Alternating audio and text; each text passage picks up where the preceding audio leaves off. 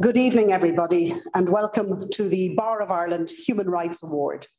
And this year, the chair of the Human Rights Committee, Joe O'Sullivan, will be presenting the award to MASI. MASI is the movement of asylum seekers in Ireland. And asylum is the protection granted by a state to someone who has left their home country where they cannot expect or have their home country provide them with appropriate human rights. Some might say asylum seekers are seeking refuge. Refuge comes from the Latin word fugere, to escape. The word refuge as a noun has two different explanations or meanings. It is shelter or protection from danger and hardship, or it is a place, person, or thing that offers protection and help. The right to asylum is guaranteed by Article 18 of the European Convention and Charter of Fundamental Rights. In Ireland, we have the Refugee Act of 1996. It's had some 26 amendments and alterations, but no new particular statute. In December of 2019, our Irish government introduced an amended protection programme to expand the numbers allowed under the annual resettlement programme, aiming to increase those numbers by 50, a busload of people. So in 2020, the aim was to have 650 people. 2021, 700 people. 2022, 750 people. You must measure that against the global crisis that we are all facing. Ireland has obligations to refugees under the Geneva Convention and under its protocol of 1967. As a state, as a people, we purport to put that into effect under the Refugee Act of 1996. We as a state, we as a people, have promised to deal with applications speedily, to provide social support to all asylum seekers. This is done through what our government describes as direct provision and dispersal arrangements. So, asylum seekers do not receive full social service. Asylum seekers, for example, do not receive rent allowance. Asylum seekers, for example, do not receive child benefit. Direct provision is what awaits you if you have been lucky enough and fortunate enough to escape the tyranny or inhumane treatment in your own country, to arrive here to refuge that is described as direct provision, our humane provision of support and shelter. I doubt that. You receive a weekly payment of less than 40 euro per week to survive upon. You are provided with food that is chosen for you. Your life is literally dictated for you whilst you await the processing of your application. So, having been stripped of human rights and dignity in your own country, whilst you are escaping, seeking refuge, you land on our shores to be faced with direct provision. We do some for asylum seekers, but I would ask you against that backdrop and considering what is going on throughout the world, is it enough? Is it sufficient? Is it what you would consider shelter? What you would consider support? What you would consider protection? If it was you in the shoes of that person? We have to look to the English Channel, some 800 kilometers away yesterday. 27 people drowned trying to seek refuge, shelter, safety. 17 men, seven women, three children. Another humanitarian crisis in Europe, the Belarusian and Polish border. No one seems to care about the Geneva Convention on Human Rights or about the fact that an individual has the right to apply for asylum. People have been left starving and in freezing conditions on that border where they are being manipulated as political pawns. 13 people are dead over the last few days on that border, one of them a one year old child. Against this backdrop of inhuman treatment across the planet, We have to ask ourselves are we doing enough? In my opinion, we are not. In fact, users of the asylum system in this country, MASI, members of MASI, organized themselves, organized themselves in a way that assists other asylum seekers, has organized themselves in a way where they have brought legal challenges and judicial review against certain government orders, diktats, etc. This has resulted in some change where asylum seekers are allowed to work whilst awaiting for their application to be processed. But they are still faced with this direct provision. So it's in consideration of and in recognition of that very serious and very forward thinking work that has been undertaken by volunteers, a volunteer organization of persons who are asylum seekers in this country, who organized themselves to fight for international human rights and Irish human rights. It's against that backdrop that we are delighted this year that the recipients of the Bar of Ireland Human Rights Award, in recognition of the work that you have done, even though there is a lot more to do, that you are the recipients this year of our award. So thank you.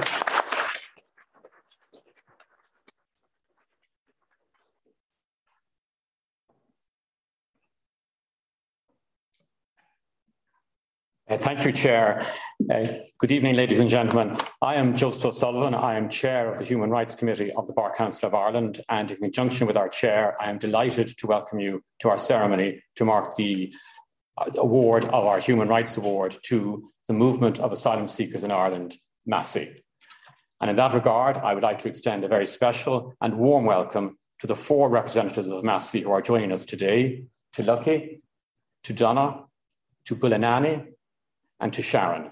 You're all very welcome, and we are delighted that you're able to join us today and delighted that you're in a position to accept the award. As the representative body of an independent referral bar, the Council of the Bar of Ireland is committed to the promotion of human rights and to the vindication of those rights through the rule of law. In seeking to give effect to this commitment, the Human Rights Committee often lends its public support to those involved in, in promoting human rights. For example, we often issue letters to authorities in other jurisdictions in support of our fellow lawyers in those jurisdictions who are encountering harassment and, in some cases, endangerment by reason of their professional work in combating human rights abuses. The most recent example of this is our statements of support for fellow lawyers in Afghanistan. We believe that such messages of solidarity are an important way of sending the word out to those in authority that the wider international community places a very high value on the meaningful and effective respect for human rights and will be vigilant as regards any violation of those rights. Through our Human Rights Award, the Bar of Ireland recognises a person or group who it believes has or have made a unique and meaningful contribution to the promotion of human rights. Human rights is, of course, a very broad and far reaching concept and this is illustrated by the variety of persons and groups who have received the award in previous years. For example, a number of years ago, the Irish Navy received the award in recognition of its work in rescuing migrants in the Mediterranean. Last year, Dr. Mike Ryan of the World Health Organization received the award in recognition of his work in promoting public health as a human right. In seeking to identify a suitable nominee for this year's award, the Human Rights Committee focused on the theme of equality, diversity, and inclusion. We did this for two reasons. Firstly, equality, diversity, and inclusion is becoming an increasingly important concept in our day to day lives. And in recognition of this, the Bar Council now has a dedicated Equality and Resilience Committee, which seeks to make the Bar a more inclusive place for those working here. Secondly, campaigning in respect of racial injustice has been a significant global issue in the past year. Having regard to these themes, the Human Rights Committee considered the substantial work which has been done by groups involved with our new communities in Ireland. One such group is the Movement of Asylum Seekers of Ireland, MASI. MASI is a collective group comprised of people who are or have been in the direct provision system in Ireland. Its work commenced in 2014 following emerging public controversy in respect of the direct provision system. And since, since then, it has worked to highlight issues of significant concern on the operation of the direct provision system, as our chair has outlined. This advocacy by MASI has contributed to raising awareness amongst the general public of the many unacceptable elements of direct provision, not least the scope of restrictions to which people were subjected to and the period of time during which they were subjected to those restrictions. Ultimately, through the work of MASI and others, it became apparent that the continuation of the direct provision system in Ireland would not be politically viable. This led to a commitment in the 2020 programme for government to end the direct provision system. It's encouraging to see that this commitment has been followed through on by the publication of a white paper ending direct provision, which sets out a new plan for international protection, which is based on human rights and equality. It is also worth noting that in this white paper, Minister O'Gorman expressly acknowledges that the direct provision system has failed to respect the dignity and human rights of individuals involved in it. Allied to this, MASI has long advocated for a right to work for asylum seekers, and this right was recognised as being constitutionally protected in the Supreme Court's landmark decision in 2017 in NHV versus the Minister for Justice. It is therefore fair to say that there have been two important developments in human rights in this country to which MASI has contributed. Notwithstanding these developments and these contributions, MASI continues its work in advocating for the dignity of all refugees, asylum seekers, and migrants, with a particular emphasis on the right to education and the right to work. It is often tempting to believe that human rights failings don't occur currently in our modern country, but belong to the distant past or to faraway countries. However, as the experience of direct provision has taught us, the fact is that such failings can and do occur in our own country and in our own time. MASI, through its advocacy, has been instrumental in bringing the uncomfortable truth about these human rights failings occurring in our own country to the attention of the public. This has helped raise awareness of the serious problems caused by direct provision and ultimately contributed to positive developments in the area and a great positive development in human rights generally. This contribution is all the more noteworthy given that MASI is a grassroots up organisation made up of people advocating for themselves and for their own communities.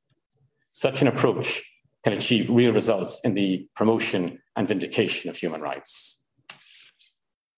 Having regard to this, and in recognition of this great contribution, we are delighted to nominate MASI as the recipient of this year's Bar of Ireland Human Rights Award, which is just beside me here. And I would now ask the four representatives of MASI to come up, uh, and I will have the great honour and pleasure of awarding the award to them. So, that you like. Uh,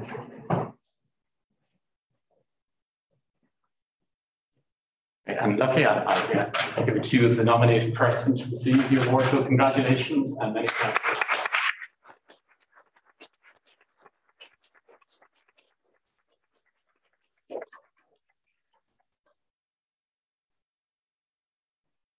Uh, thank you, uh, Joe. And uh, uh on behalf of MASI, we do accept this award. And uh, we are grateful for the recognition uh, for the work that we have done for all these years. We'd like to thank the bar uh, for thinking about us. Also, to just place a challenge that uh, we need the barristers as activists so that we can fight together to dismantle this gruesome system called direct provision. Our speaker, uh, Bulelani, will be doing the speech. Okay. On behalf of MASI. Thank you very much. Thank you. Uh, speak for MASI, uh, and we can all, the rest of us can then return to our seats.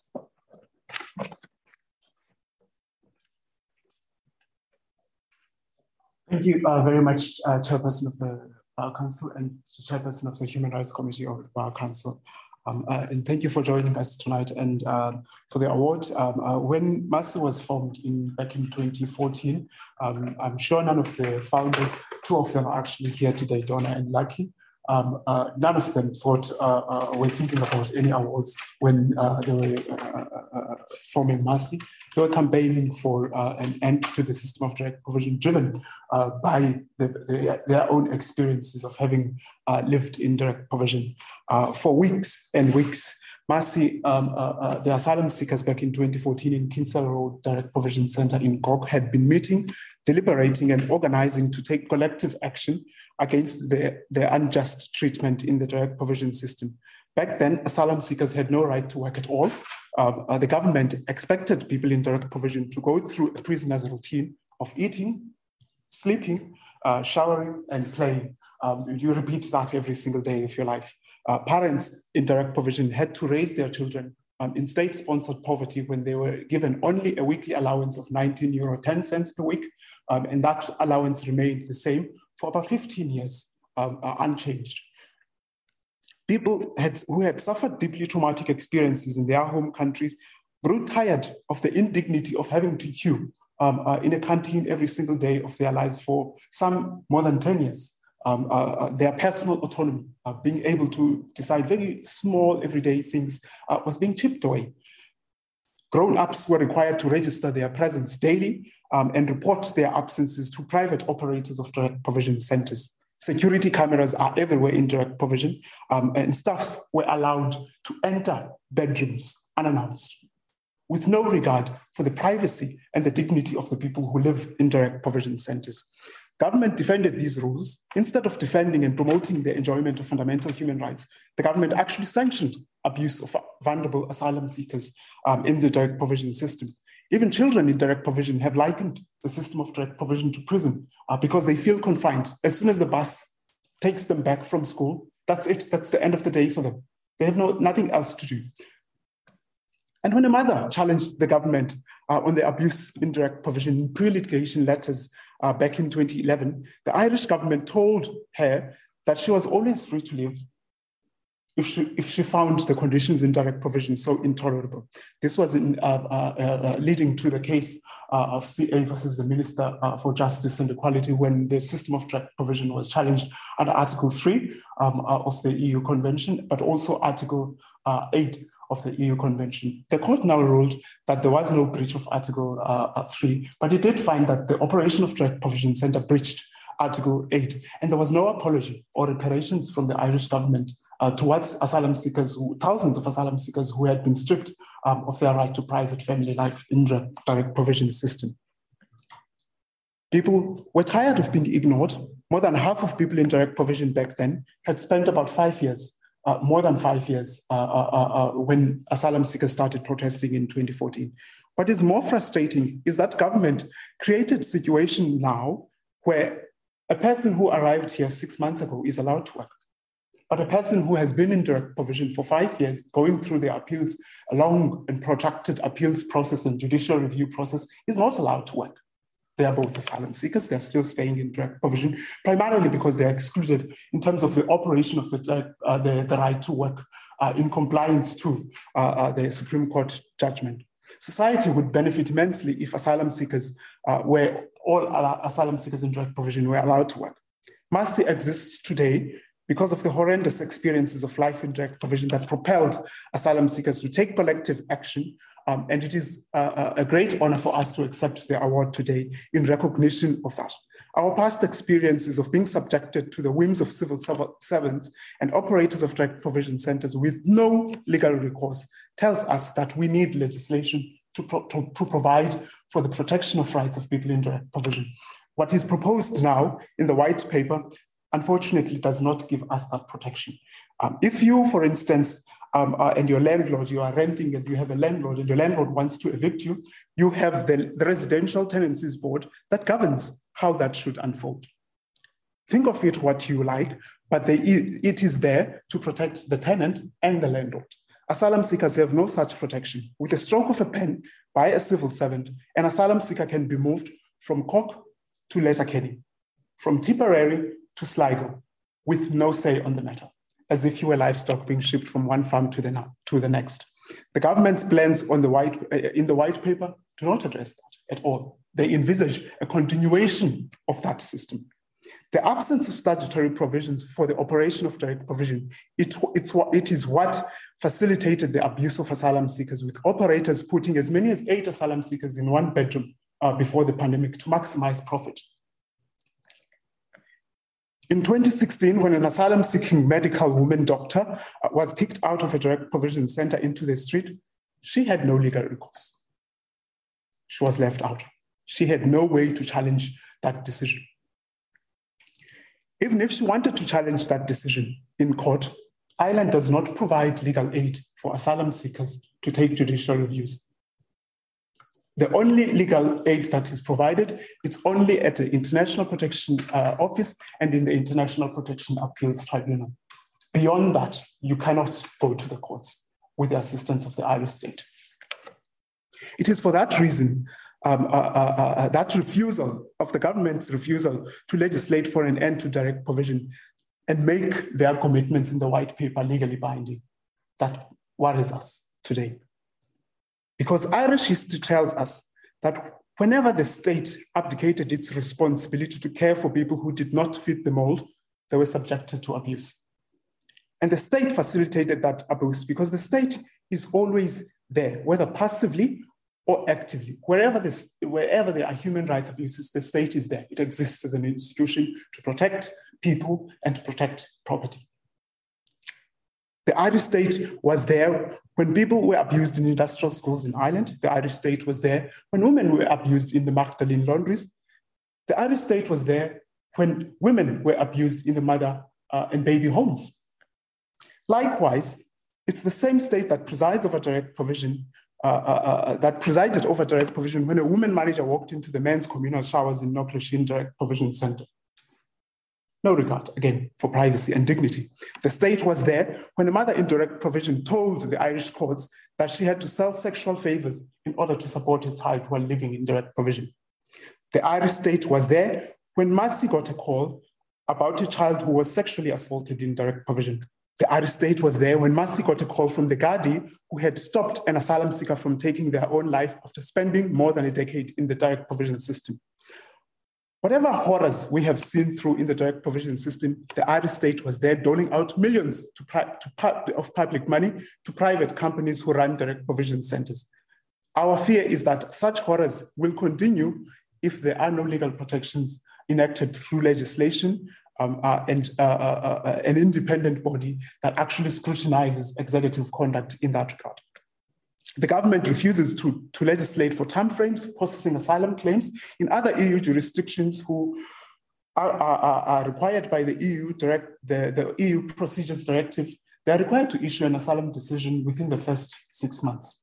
There is no such legal, legal requirement in Ireland. We need legislation in that regard. The government also refuses to let all asylum seekers work. If they are not allowed to work, even in the West Inn Hotel in Westmoreland, it would feel like an open prison when we're stuck there. The government also refuses to legislate for standards for, interpret, for interpreters and translators. Any Tom, Dick, and Harry who says they speak a language can go and work as an interpreter and interpret um, uh, uh, uh for a person who may well be uh, sent to their death if the decision is negative. More disturbing is the, the, is the government refusal to provide legal aid for asylum seekers to challenge decisions from the International Protection Office and the International Protection Appeals uh, Tribunal in the High Court. The Geneva Convention actually requires that legal aid be provided to people claiming asylum, and Ireland is in breach of that article a process that, that is further made difficult by the short period of time within which migration-related decisions can be challenged in the High Court. No other area of law do you have uh, 28 days to submit um, uh, a notice in the court if you want to take judicial review. It's only on migration-related issues. And yet we proudly claim that we are all equal before the law. I think not. Until we live in a fair and just society where situations such as in the institutionalized living, parents attempting to raise children in state sponsored poverty are eradicated. Fundamental human rights are upheld regardless of your nationality, your race, your ethnicity, your gender, we will continue to fight tirelessly, resiliently. And this award is testament to the courage and strength and resilience and the will to live despite all odds that has been displayed by asylum seekers who have been part of the movement of asylum seekers in Ireland. And I want to thank the Bar Council uh, for that recognition. Thank you very much.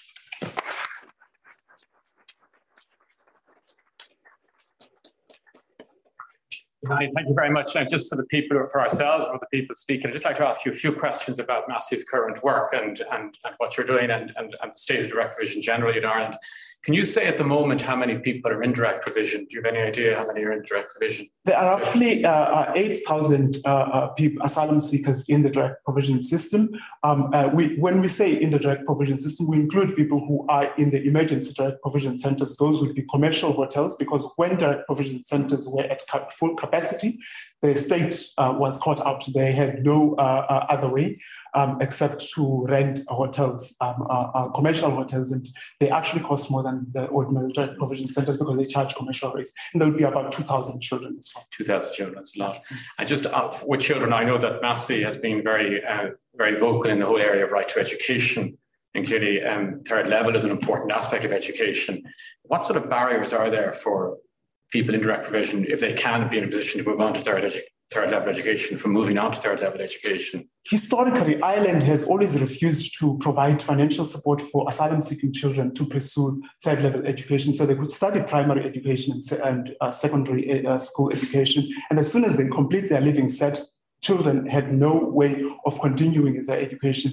It took the Irish government several years to even abolish fees in the FE colleges the, uh, where people could do the QQI qualifications. It would be mainly short courses. And they, they've proved uh, uh, invaluable to uh, asylum seekers, particularly who work in the, on the front lines as healthcare assistants, because that's where uh, in the FE colleges where people study those courses. And uh, historically, asylum seekers were excluded. last year, it was announced that they will abolish fees for that. And so asylum seekers could pursue FE education uh, but not university degree education. You have to wait for about three years uh, uh before you can uh, pursue uh, third level education. So if you want to enroll for a bachelor's degree, uh, you would have to wait for about three years in the asylum system. And that's sad for children who go through um, a Leaving Cert because they will in- inevitably have to sit and wait and watch their Irish friends go to school.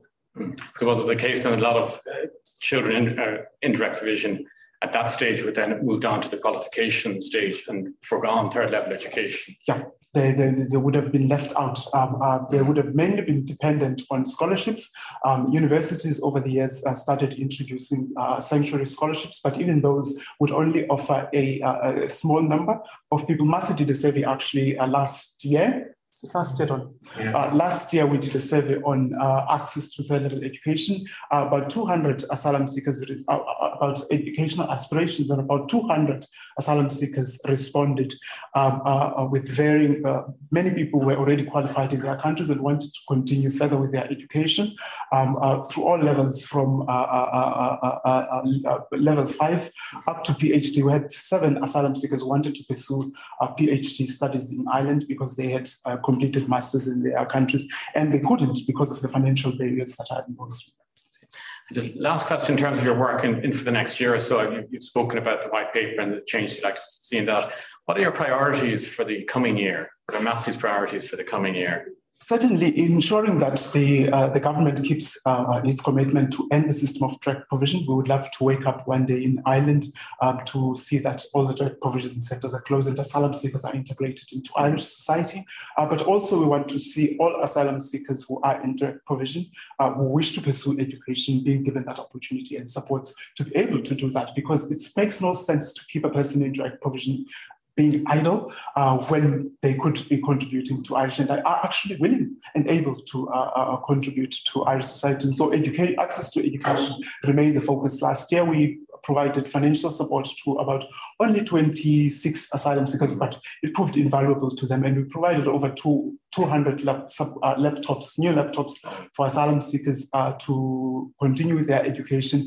If you add the laptops that were provided with our, our, our allies, such as the Amnesty International, the Bohemian football clubs, and, uh, uh, uh, and ordinary Irish people, that takes it up to over 300 new laptops that were provided. Because when everybody went into lockdown um, and people were uh, told to study online, asylum seekers uh, who were studying in direct provision were left out. They were not provided with any support. And so we were able to uh, mobilize the resources to ensure that people uh, pursue that education. And that will remain uh, a focus, uh, access to education will remain a focus uh, area, but also the right to work because there are still people in direct provision who aren't allowed to work. There was a recommendation from the Catherine Day Advisory Group that all asylum seekers who have been in the state for a period of at least three months should be given access to the labor market, and that's still not being implemented. And so we will continue uh, advocating for those particular issues. But also, there was a recommendation again that people should be given uh, status. People who have been in direct provision for um, uh, actually before the pandemic should be given status to stay in the country. Um, uh, and that recommendation has the, the Department of Justice hasn't spoken out and said they will implement that recommendation and we will be pushing for that. Okay. Okay, well, that's all very interesting. And uh, thank you very much for, for providing us with that information. All that remains for me to do is, and on behalf of, I'm sure everybody watching and on the Bar Council generally, is, is, is to congratulate you on your work and to wish you all the best in your reigns for the next year. And thank you very much and congratulations again. Thank you. That brings our award ceremony to conclusion. Thank you very much for watching and have a good evening. Thank you.